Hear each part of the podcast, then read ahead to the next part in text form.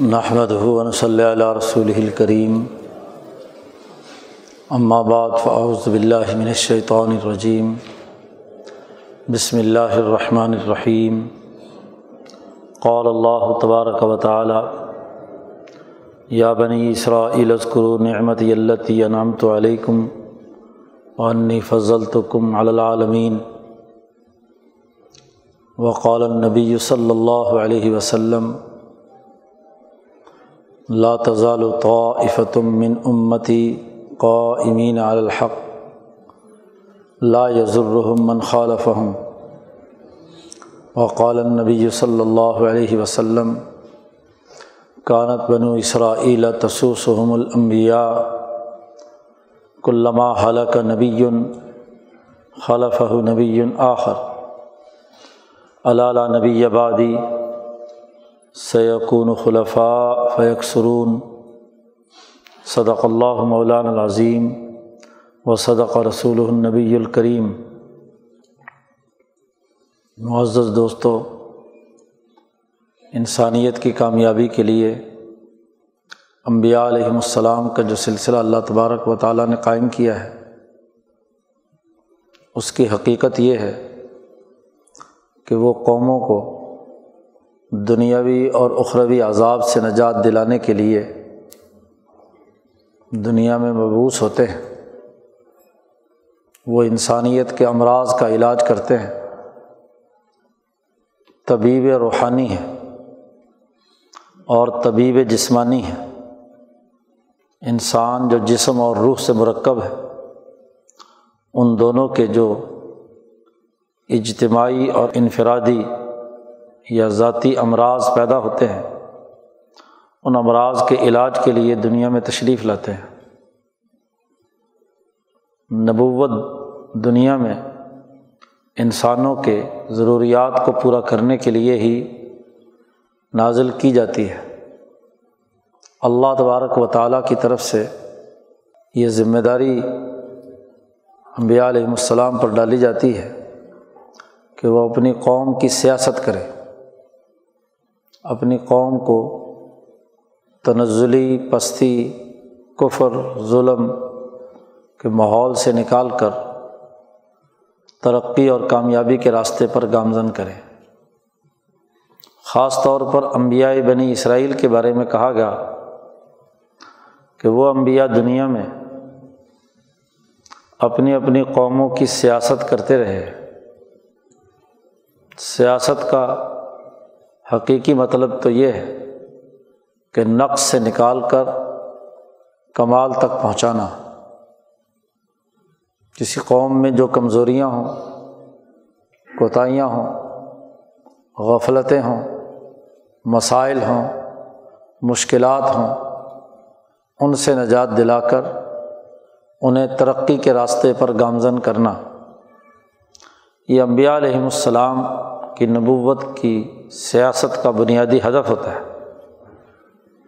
تو انسانیت چونکہ اللہ کو بہت محبوب ہے اور انسانیت کو آخر دم تک اس کو رے عرض پر قائم رکھنے کے لیے انبیاء علیہم السلام کا کردار بڑا بنیادی ہے۔ کیونکہ کوئی چیز اس وقت تک باقی رہتی ہے جب وہ اپنے ذاتی اور اپنے اجتماعی تقاضوں کو صحیح طریقے سے پورا کر رہی ہو۔ اگر اس میں کوتاہی اور کمزوری پائی جاتی ہے تو جلد ہی فنا ہو جاتی ہے۔ کسی بھی چیز کا غلط استعمال اس چیز کو جلد ختم کر دیتا ہے۔ اور کسی چیز کا صحیح استعمال اس کی عمر بڑھا دیتا ہے، اس کی مدت بڑھا دیتا ہے۔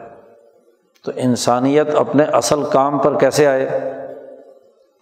اس کا صحیح طریقۂ کار اللہ تبارک و تعالیٰ انبیاء علیہم السلام کے ذریعے سے واضح کرتے ہیں کہ انسان اپنی اصل انسانیت کو پہچانے اور اس کا صحیح استعمال کرے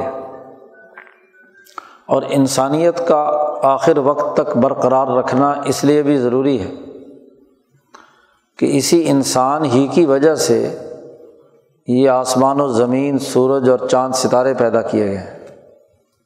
اللہ نے فرمایا کہ ہم نے تمہارے لیے سورج، چاند، ستارے تمہارے لیے مسخر کیے ہیں، تمہاری خدمت کے لیے۔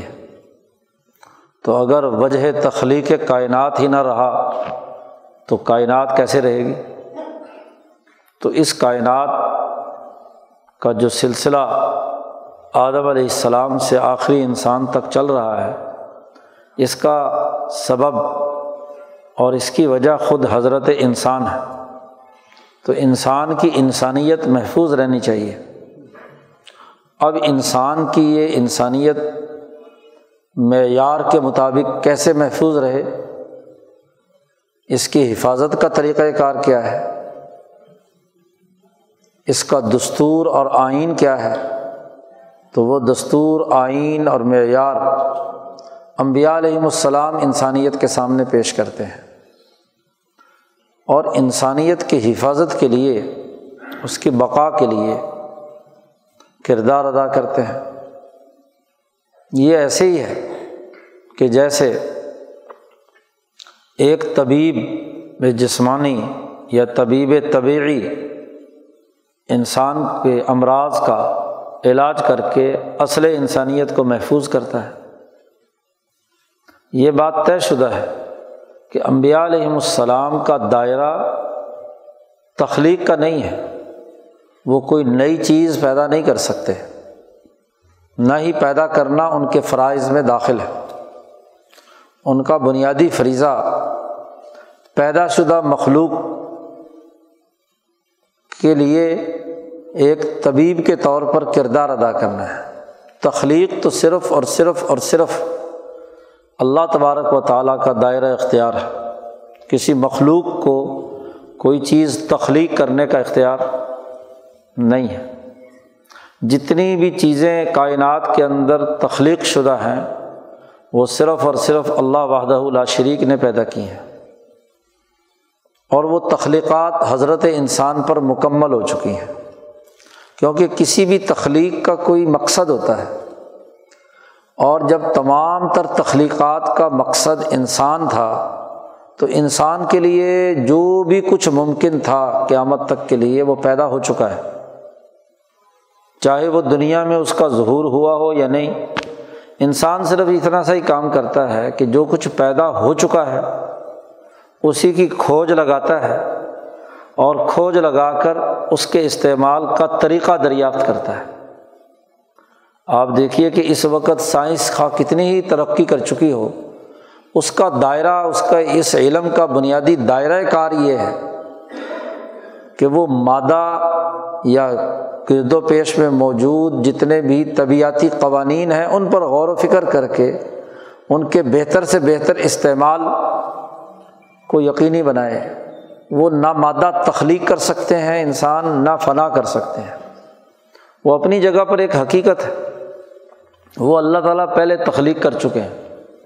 انسان کا کام اس تخلیق شدہ میں غور و فکر کر کے انسان کے لیے سہولت دریافت کرنا ہے، ارتفاق پیدا کرنا ہے، انسانیت کے فائدے کے لیے اسے استعمال میں لانا ہے۔ تو امبیا علیہم السلام ان اشیا کے استعمال کا وہ فائدہ بتاتے ہیں کہ جو فائدہ نہ صرف دنیا میں، بلکہ موت کے بعد کے آخری مرحلے میں، بلکہ وہ ذات جس نے مادہ پیدا کیا ہے، اس کی رضامندی کے لیے اسے استعمال میں لایا جائے۔ یوں تو دنیا میں تمام انسان جو واقعی جن میں انسانیت کی رمق موجود ہے وہ اپنی سائنس، اپنی سیاست، اپنے شعبہ جاتی کام میں انسانوں کے لیے نت نئی چیزیں سہولت کی دریافت کر رہے ہیں۔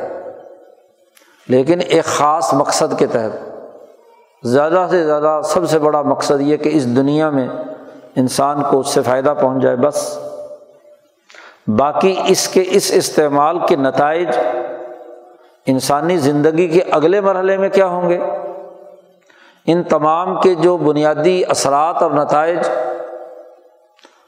کل انسانیت پر کیا مرتب ہوں گے وہ ان کے پیش نظر نہیں ہے یہ علاج و معالجے کا کام یہ امبیا علیہم السلام کرتے ہیں۔ اسی کو اللہ پاک نے کہا کہ انبیاء بنی اسرائیل ہاں جی قوموں کی اپنے اپنے قوموں کی سیاست کرتے رہے ہیں۔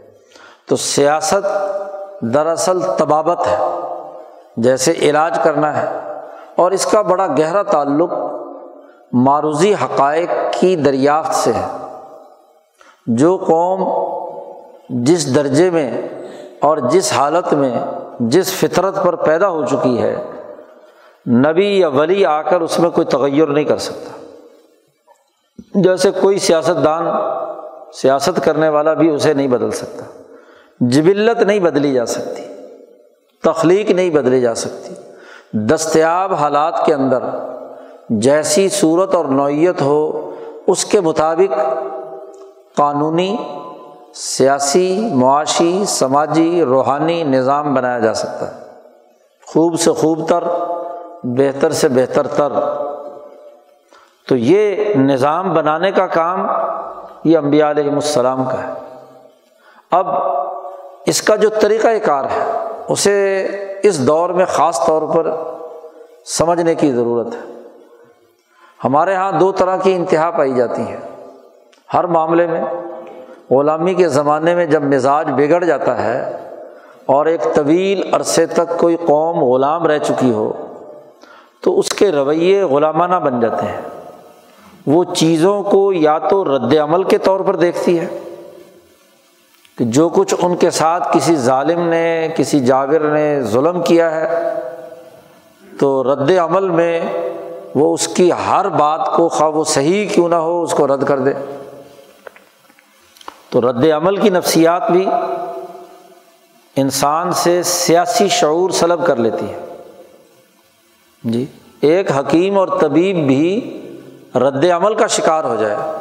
مثلاً ایک آدمی اس کو سخت سردی لگی ہوئی ہے، سردی کا مزاج ہو چکا ہے۔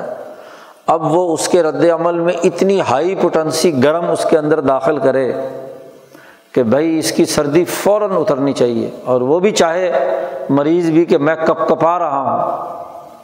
جی بہت سردی ہے، تو مجھے کوئی ایسی دوائی دو کہ بس منٹوں سیکنڈوں میں کیا ہے، پسینہ آ جائے۔ اب آنے کو تو آ جائے گا، ایسی دوائیاں ہوں گی۔ لیکن یہ رد عمل جو ہے، یہ دوسری طرح کا سائڈ افیکٹ پیدا کرے گا کہ طبیعت اور مزاج اس کے لیے ابھی ڈھلی نہیں، وہ ابھی ایک خاص رخ پر چل رہی ہے۔ اور آپ نے ایک دم جی ایسے ہی ہے کہ کسی بہت ہی ٹھنڈی چیز کے اوپر گرم پانی ڈال دو، یا بہت ہی گرم چیز کے اوپر ٹھنڈا پانی ڈال دو، تو خرابی پیدا کرے گا نا، مسائل پیدا کرے گا نا۔ تو اس میں اس چیز کا لحاظ رکھا جاتا ہے کہ نہ تو رد عمل ہو اور نہ ہی ایسا تعلق ہو کہ اس مرض کو قبول کر کے مرض کو ہی صحت سمجھ لیا جائے۔ غلامی کی حالت کو ہی اچھا سمجھ لیا جائے۔ نہ یہ ہونا چاہیے۔ نہ ہی اس کی رد عمل میں۔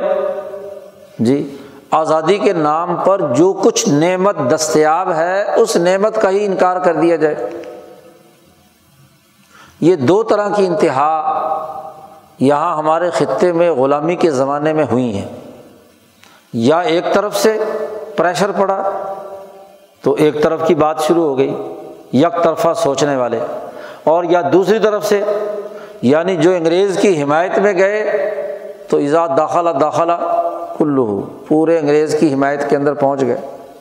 اچھا جی دوسرے طور پر مقابلے میں جو لوگ آئے تو ایک دوسری انتہا پر جا کھڑے ہو۔ اپنے ہی ملک کو تباہ و برباد کرنا، اپنی ہی ریلوے لائن کو دھماکوں سے اڑانا اپنے ہی سرکاری عمارتوں کو اجاڑنا، اپنے ہی آپ کو تباہ و برباد کرنا، ایسا پرتشدد احتجاج جس کے نتیجے میں ملک اور قوم کا بنیادی جو ساخت ہے، وہی خراب ہو جائے اور پوری قوم کے اندر ایک انتہا پسندانہ رد عمل پیدا ہو جائے۔ تو یہ دوسری انتہا ہے۔ اسی لیے علاج معالجے کے وقت میں بہت ہی سوچ، سمجھ اور تدبر اور حکمت عملی کی ضرورت ہوتی ہے۔ سسٹم جو غلط اور سامراجی ہے، اسے من و ان قبول کر لینا، یہ بھی خلاف حقیقت ہے۔ پھر تو آزادی سلب ہو گئی۔ ہاں جی مرض کو آپ نے صحت بنا لیا۔ اور نظام کی تبدیلی کے نام پر ایسا ٹکراؤ جس کے ذریعے سے جو پہلے سے دستیاب، اچھی حالت بھی ہے، وہ بھی تباہ ہو جائے۔ یہ دوسری انتہا ہے۔ اب یہ جو عائد خطبے میں تلاوت کی ہے موسا علیہ السلام جی اپنی قوم سے ایک بات کہہ رہے ہیں۔ اور یہی بات اللہ پاک نے حضرت محمد مصطفیٰ صلی اللہ علیہ وسلم کی زبان سے ان یہودیوں کو باور کرائی۔ یہاں اس آیت میں تو کہا گیا اللہ کی طرف سے، نبی کرم صلی اللہ علیہ وسلم کی طرف سے کہ اے بنی اسرائیل، تم اپنی نعمتوں کو یاد کرو، جو تم پر کی ہیں، کہ تمہیں فرعون سے آزادی دلائی، پوری تفصیل قرآن حکیم نے پونے پارے میں بیان کی ہے۔ فرعون سے نجات دلائی ہاں جی تمہارے لیے من و سلوا آیا، تمہارے لیے موسا علیہ السلام نے یہ کام کیا، یہ کام کیا، یہ کام کیا۔ تمام انعامات کی فہرست گنوائی۔ یہ فتویٰ نہیں لگایا شروع دن سے ہی کہ بس یہودی کافر ہیں، گمراہ ہیں، ظالم ہیں، متکبر ہیں، مار دو، توڑ دو، پھوڑ دو، ختم کر دو۔ ان کی جو قرار واقعی حیثیت تھی، اس قرار واقعی حیثیت کو تسلیم کر کے اس کی ان نعمتوں کو یاد کرایا کہ یہ یہ نعمتیں ہیں۔ اب یہ یہ تمام نعمتیں تمہاری قومی تھیں، بنی اسرائیل کو دی تھی اب دور آ گیا ہے بین الاقوامی نظام کا۔ تو تم اس اگلی نعمت کو بھی قبول کرو جو محمد مصطفیٰ صلی اللہ علیہ وسلم لے کر آئے تو پہلی بنیادی نعمتوں کو قبول کروا کے اگلی بات کی۔ یا خود موسا علیہ السلام کا قرآن نے تذکرہ کرتے ہوئے کہا ہے کہ جب فرعون سے نجات دلا کر بحیرہ کلزم کراس کر لیا اور حضرت موسا علیہ السلام وادی سینا میں پہنچے ہیں سہارا میں۔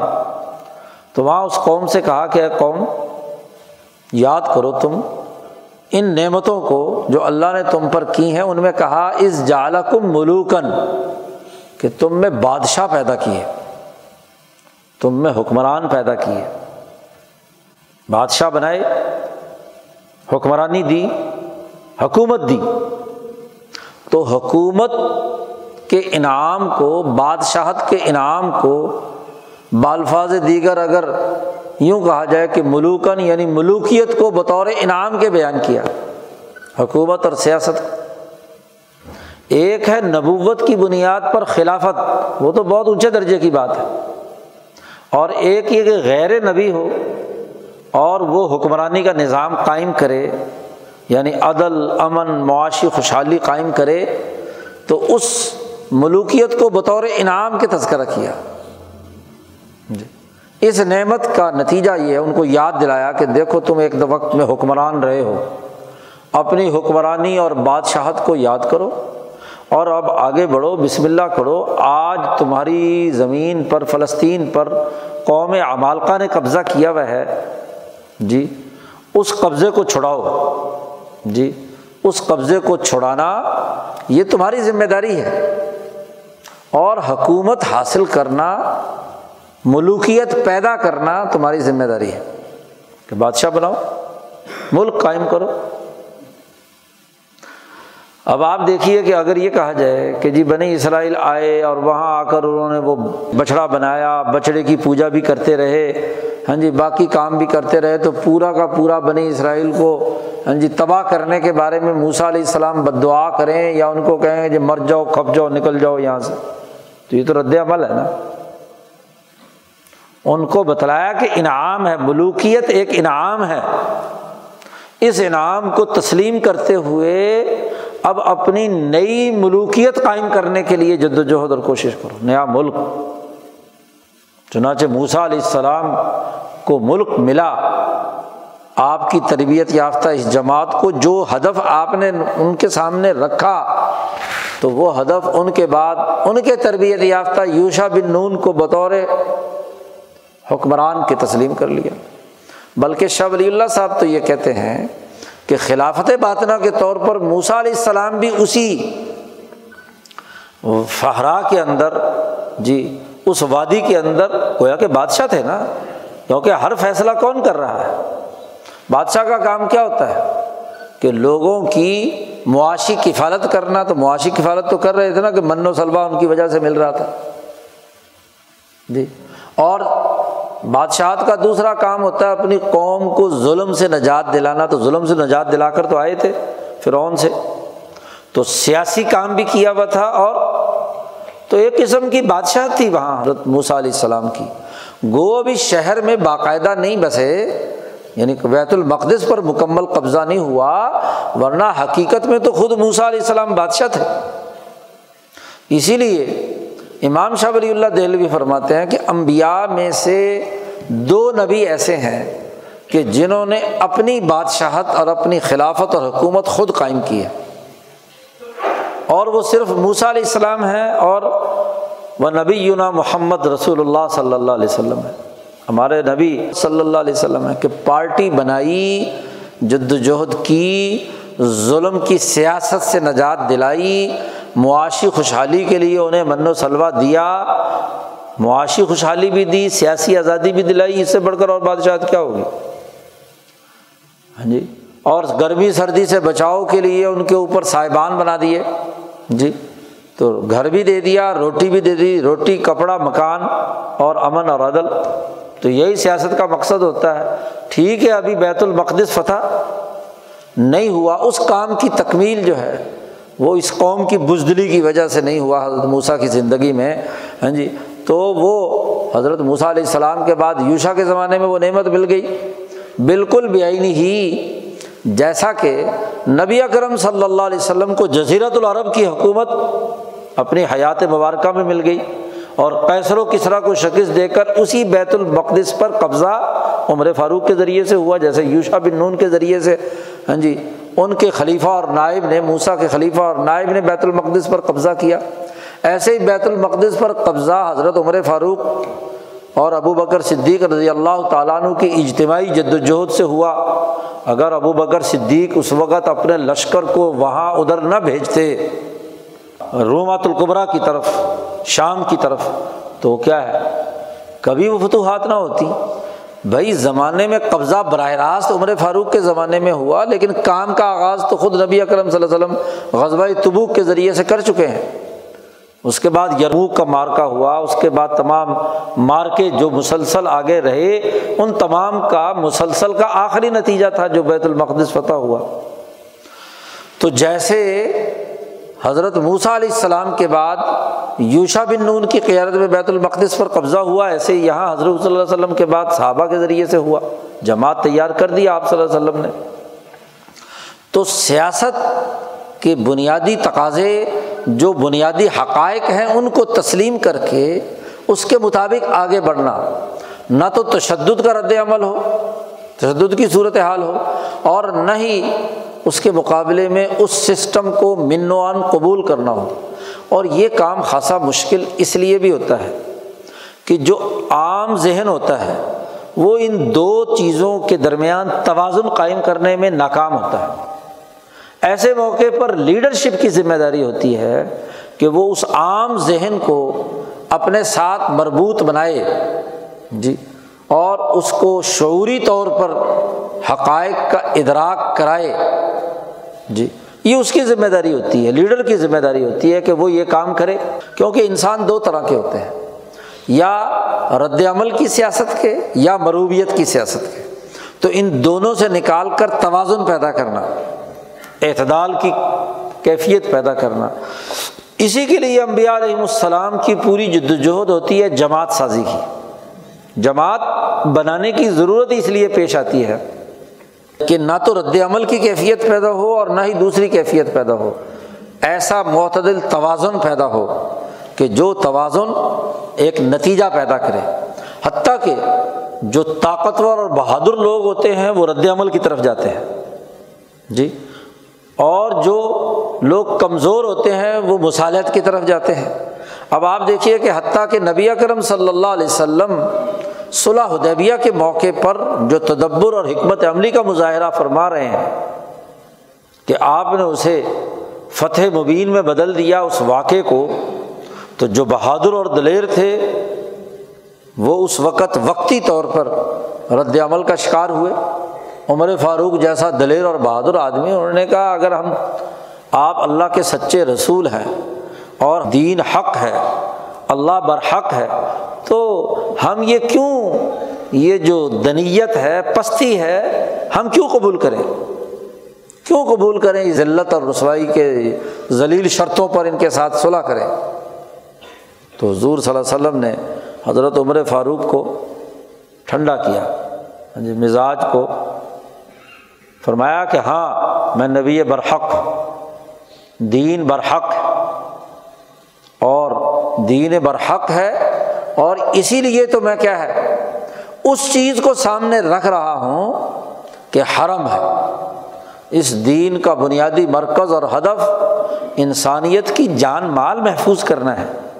اس وقت مکے کا مشرق یا ظالم رد عمل کا شکار ہے۔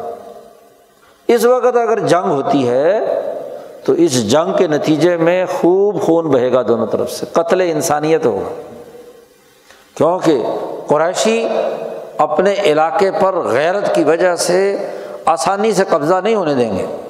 اور اگر وہ لڑائی کے لیے تیار ہیں حرم کے اندر، اور عمر فاروق جیسے بھی موت پر بیت کر کے تیار بیٹھے ہوئے ہیں پندرہ سو آدمی لڑائی کے لیے، تو دونوں طاقتور فورسیں ٹکرائیں گی تو قتل کس کا ہوگا؟ انسانیت کا ہوگا۔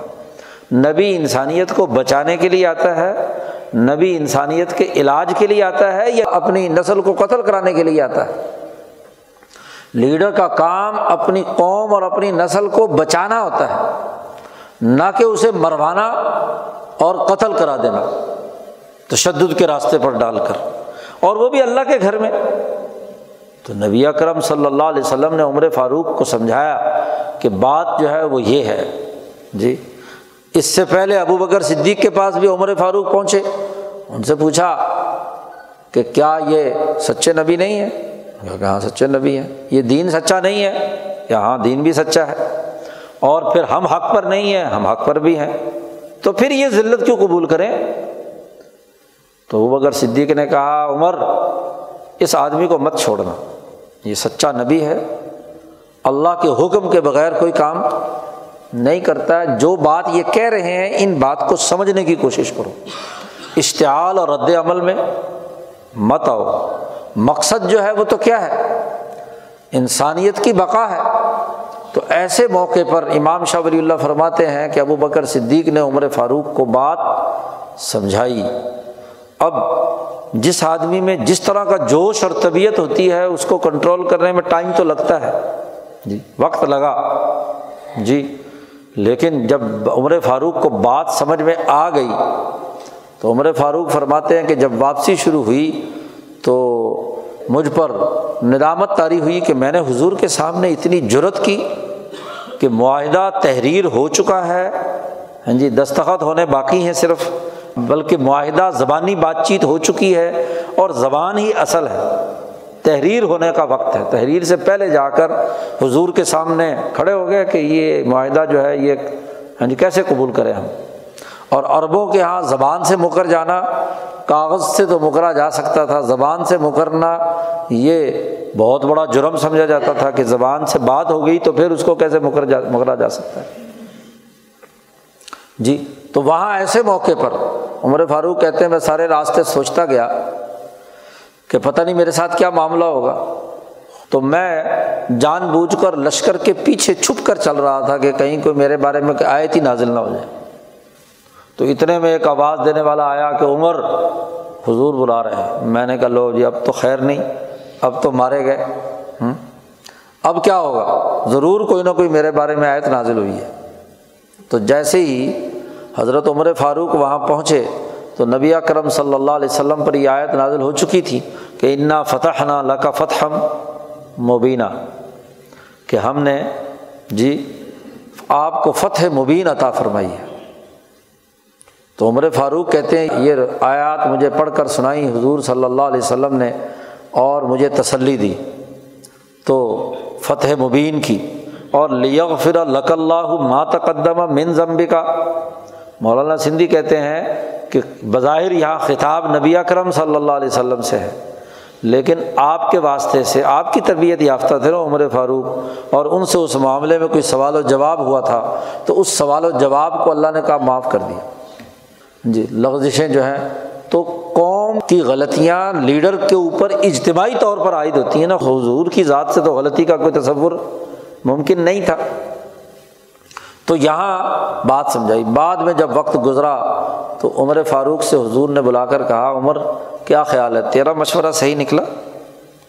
یا میں نے جو فیصلہ کیا تھا وہ صحیح نکلا؟ جی۔ تو حضور صلی اللہ علیہ وسلم نے انہیں بات سمجھا دی اور عمر فاروق کو یہ بات سمجھ میں آ گئی۔ اب جب یہ بات سمجھ گئی اعتدال کی کیفیت پیدا ہو گئی تو اب اپنے دور حکومت میں دس سال تک اسی اعتدال اور توازن کو سامنے رکھا۔ جی جہاں سختی کی ضرورت پیش آئی، وہاں تو سختی کی، لیکن سختی بھی ایک خاص حد تک۔ اس سے اوپر کی بات نہیں۔ ہاں جی تو یہ اعتدال پیدا کرنا، اسی کے لیے تربیت کی ضرورت ہوتی۔ ہے جماعت بنانے کا تو بنیادی مقصد ہی ہوتا ہے۔ کہ جس کے ذریعے سے ایسی تربیت ہو جائے کہ نہ تو بالکل ایسا بزدل کمزور کہ اس ظلم کے سسٹم کا اعلی کار بن جائے، اس کے بکر و فریب کا شکار ہو جائے، مزاحمتی شعور اس کے دماغ سے نکل جائے اور نہ ہی رد عمل میں آ کر جو نعمتیں موجود ہیں ان کو بھی تباہ و برباد کر دے۔ آج پاکستان کی ستر سالہ تاریخ میں یہی المیہ ہمارے یہاں یا تو اس ظلم کے سسٹم کی اعلی کار طاقتیں ہیں، جو اس ظلم کے سسٹم کو من و ان قبول کیے ہوئے ہیں، جو غلامی کے زمانے میں انگریز سامراج نے قائم کیا اور یا رد عمل میں آ جاتی ہیں۔ اور رد عمل میں آ کر خود اپنے ملک کو، اپنی ریاست کو، اپنا جس قدر، جس درجے کا بھی امن و امان ہے، اس کے بھی تباہ کرنے کے درپیار ہو جاتے ہیں کہ جی ہم نظام بدلنے کے لیے نکلے ہیں۔ انقلاب لانے کے لیے نکلے ہیں اور ہمیں انقلاب لا کر ہر چیز کو توڑ پھوڑ کر سب کچھ کیا ہے؟ ختم کر کے نئے سرے سے تعمیر کرنا ہے۔ کیا نئے سرے سے تعمیر کرنا کوئی بچوں کا کھیل ہے؟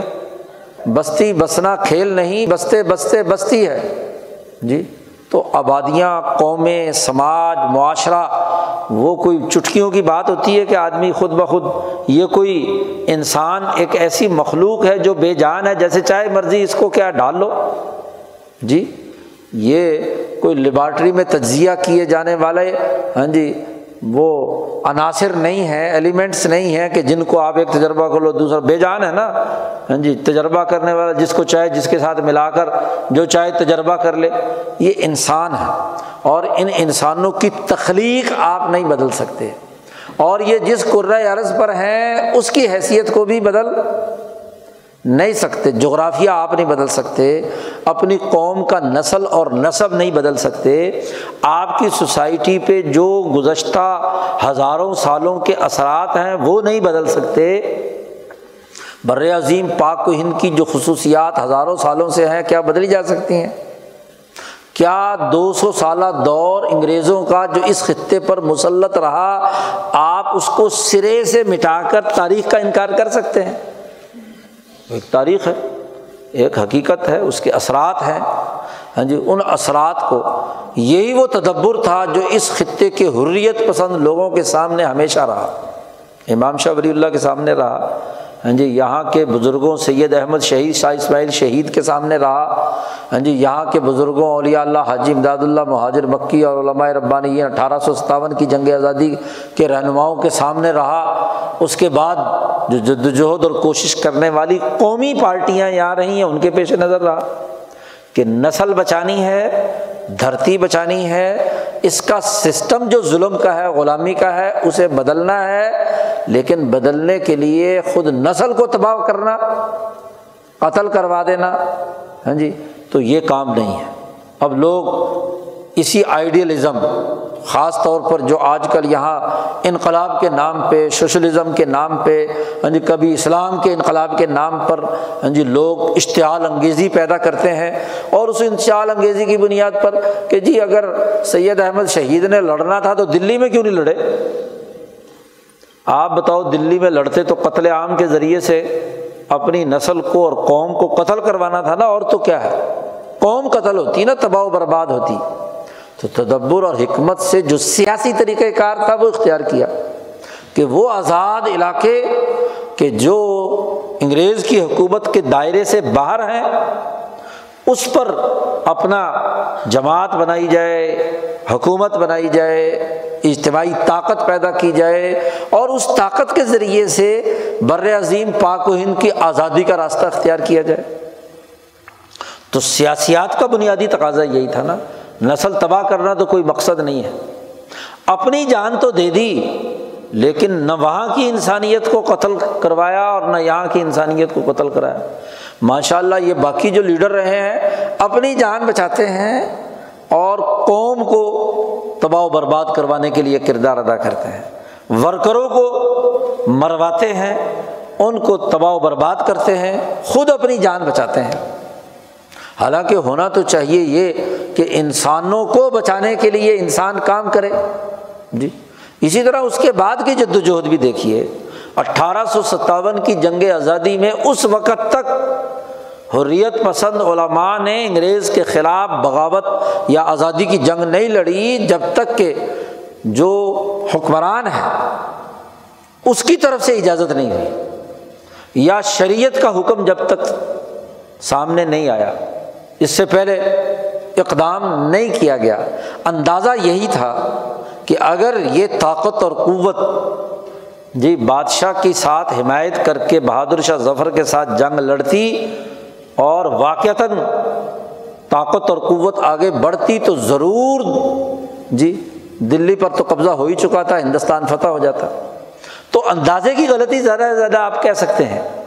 یا یوں کہہ لیجیے کہ غداروں کی غداری کا ارتکاب۔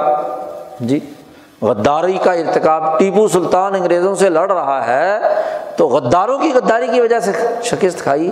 سراج الدولہ نے شکست کھائی غداروں کی غداری کی وجہ سے۔ ورنہ اٹھارہ سو ستاون کی جنگ آزادی میں بھی دلی اور اس کا تمام یو پی اور سی پی وسط ہندوستانی پورا کا پورا کیا ہو چکا تھا؟ حریت پسندوں کے قبضے میں تھا۔ ماشاء اللہ غداری کرنے والے لاہور سے گئے۔ یہاں کی طاقتیں اور قوتیں ان کے ساتھ ملی، تب جا کر کیا ہے، لاہور سے بیٹھ کر دلی پر قبضہ کیا۔ جی تو بات یہ ہے کہ لیڈر وہ ہے جو اپنی نسل کو بچائے، اس کے لیے حکمت عملی کے ساتھ تدبر کا راستہ اختیار کرے۔ تبدیلی نظام کی جد وجہد ایک بہت پیچیدہ سیاسی عمل ہے، اور ایک پیچیدہ سیاسی عمل کو ایک امبیا علیہم السلام کے کام کو امبیا کے طریقے پر کرنا یہ سیاست نبویہ ہے۔ اور امبیا کے طریقے سے ہٹ کر تشدد کے راستے پر ڈالنا یا غلامی کے راستے پر ڈالنا دونوں جرائم ہیں، وہ سیاست نہیں کہلائے گی۔ وہ دراصل انسانیت کی تباہی اور بربادی کا راستہ ہے۔ اور یہاں دو سو سال میں انگریز سامراج نے جیسے اس خطے پر قبضہ کیا، ایسے ہی جو سیاسی شعور ہے وہ مار دیا۔ سیاست کا بیج ہی دماغ سے نکال دیا۔ سیاسی حکمت عملی اور فیصلے کرنے کا طریقۂ کار جو ہے، وہ ذہنوں سے، عام لوگوں کے ذہنوں سے نکال دیا۔ اب اس سے بڑھ کر خطرناک بیانیہ کیا ہوگا؟ کہ مسلمانوں کے دماغوں میں اسلامی جماعتوں کے لیڈروں اور رہنماؤں نے یہ بات ڈال دی کہ ملوکیت اور حکومت خلاف دین ہے، خلاف حقیقت ہے۔ ملوکیت بہت بڑا جرم ہے۔ بادشاہ ہونا بہت بڑا جرم ہے۔ حکمران ہونا غلط بات ہے۔ یہ بات دماغوں میں ڈال دی کہ خود حکومت نہیں لینی چاہیے۔ حکومت کا امیدوار نہیں بننا چاہیے۔ جی یہ خلاف دین بات ہے۔ اب دین کیا ہے؟ دین کا کانسیپٹ جو ہے وہ محض عبادات اور ہاں جی رسومات تک محدود ہو کر رہ گیا۔ اور حکومت کے مطالبہ اگر کوئی کرے یا حکومت کے نقطۂ نظر سے کوئی کام کرے تو کہ دیکھو جی دنیا دار ہے۔ یہ تو کیا ہے؟ دین کی بات ہی نہیں کر رہا۔ جس ملوکیت کو اللہ نے بنی اسرائیل کے لیے انعام قرار دیا وہ آج اسلامی جماعتوں کے دماغ کے مطابق وہ ملوکیت کیا ہوگی؟ کفر ہوگی۔ جی۔ وہ دین جس میں حضرت یوسف علیہ السلام حکومت مانگ رہے ہیں کہ اجعلنی اعلیٰ خزائن الارض، کہ مجھے زمین کے خزانوں پر مجھے حکمران بناؤ۔ جی۔ حکومت ریان کی۔ کسی نبی کی حکومت ہے؟ کسی ولی کی حکومت ہے؟ کسی مسلمان کی حکومت ہے؟ کس کی حکومت ہے؟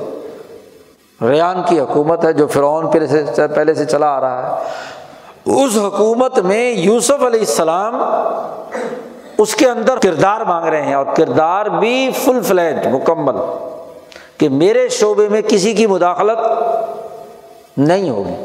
میں جو اپنا کام کروں گا، وہ مکمل طور پر میرے ہی اختیار میں ہوگا، اس میں تمہاری مداخلت نہیں ہوگی۔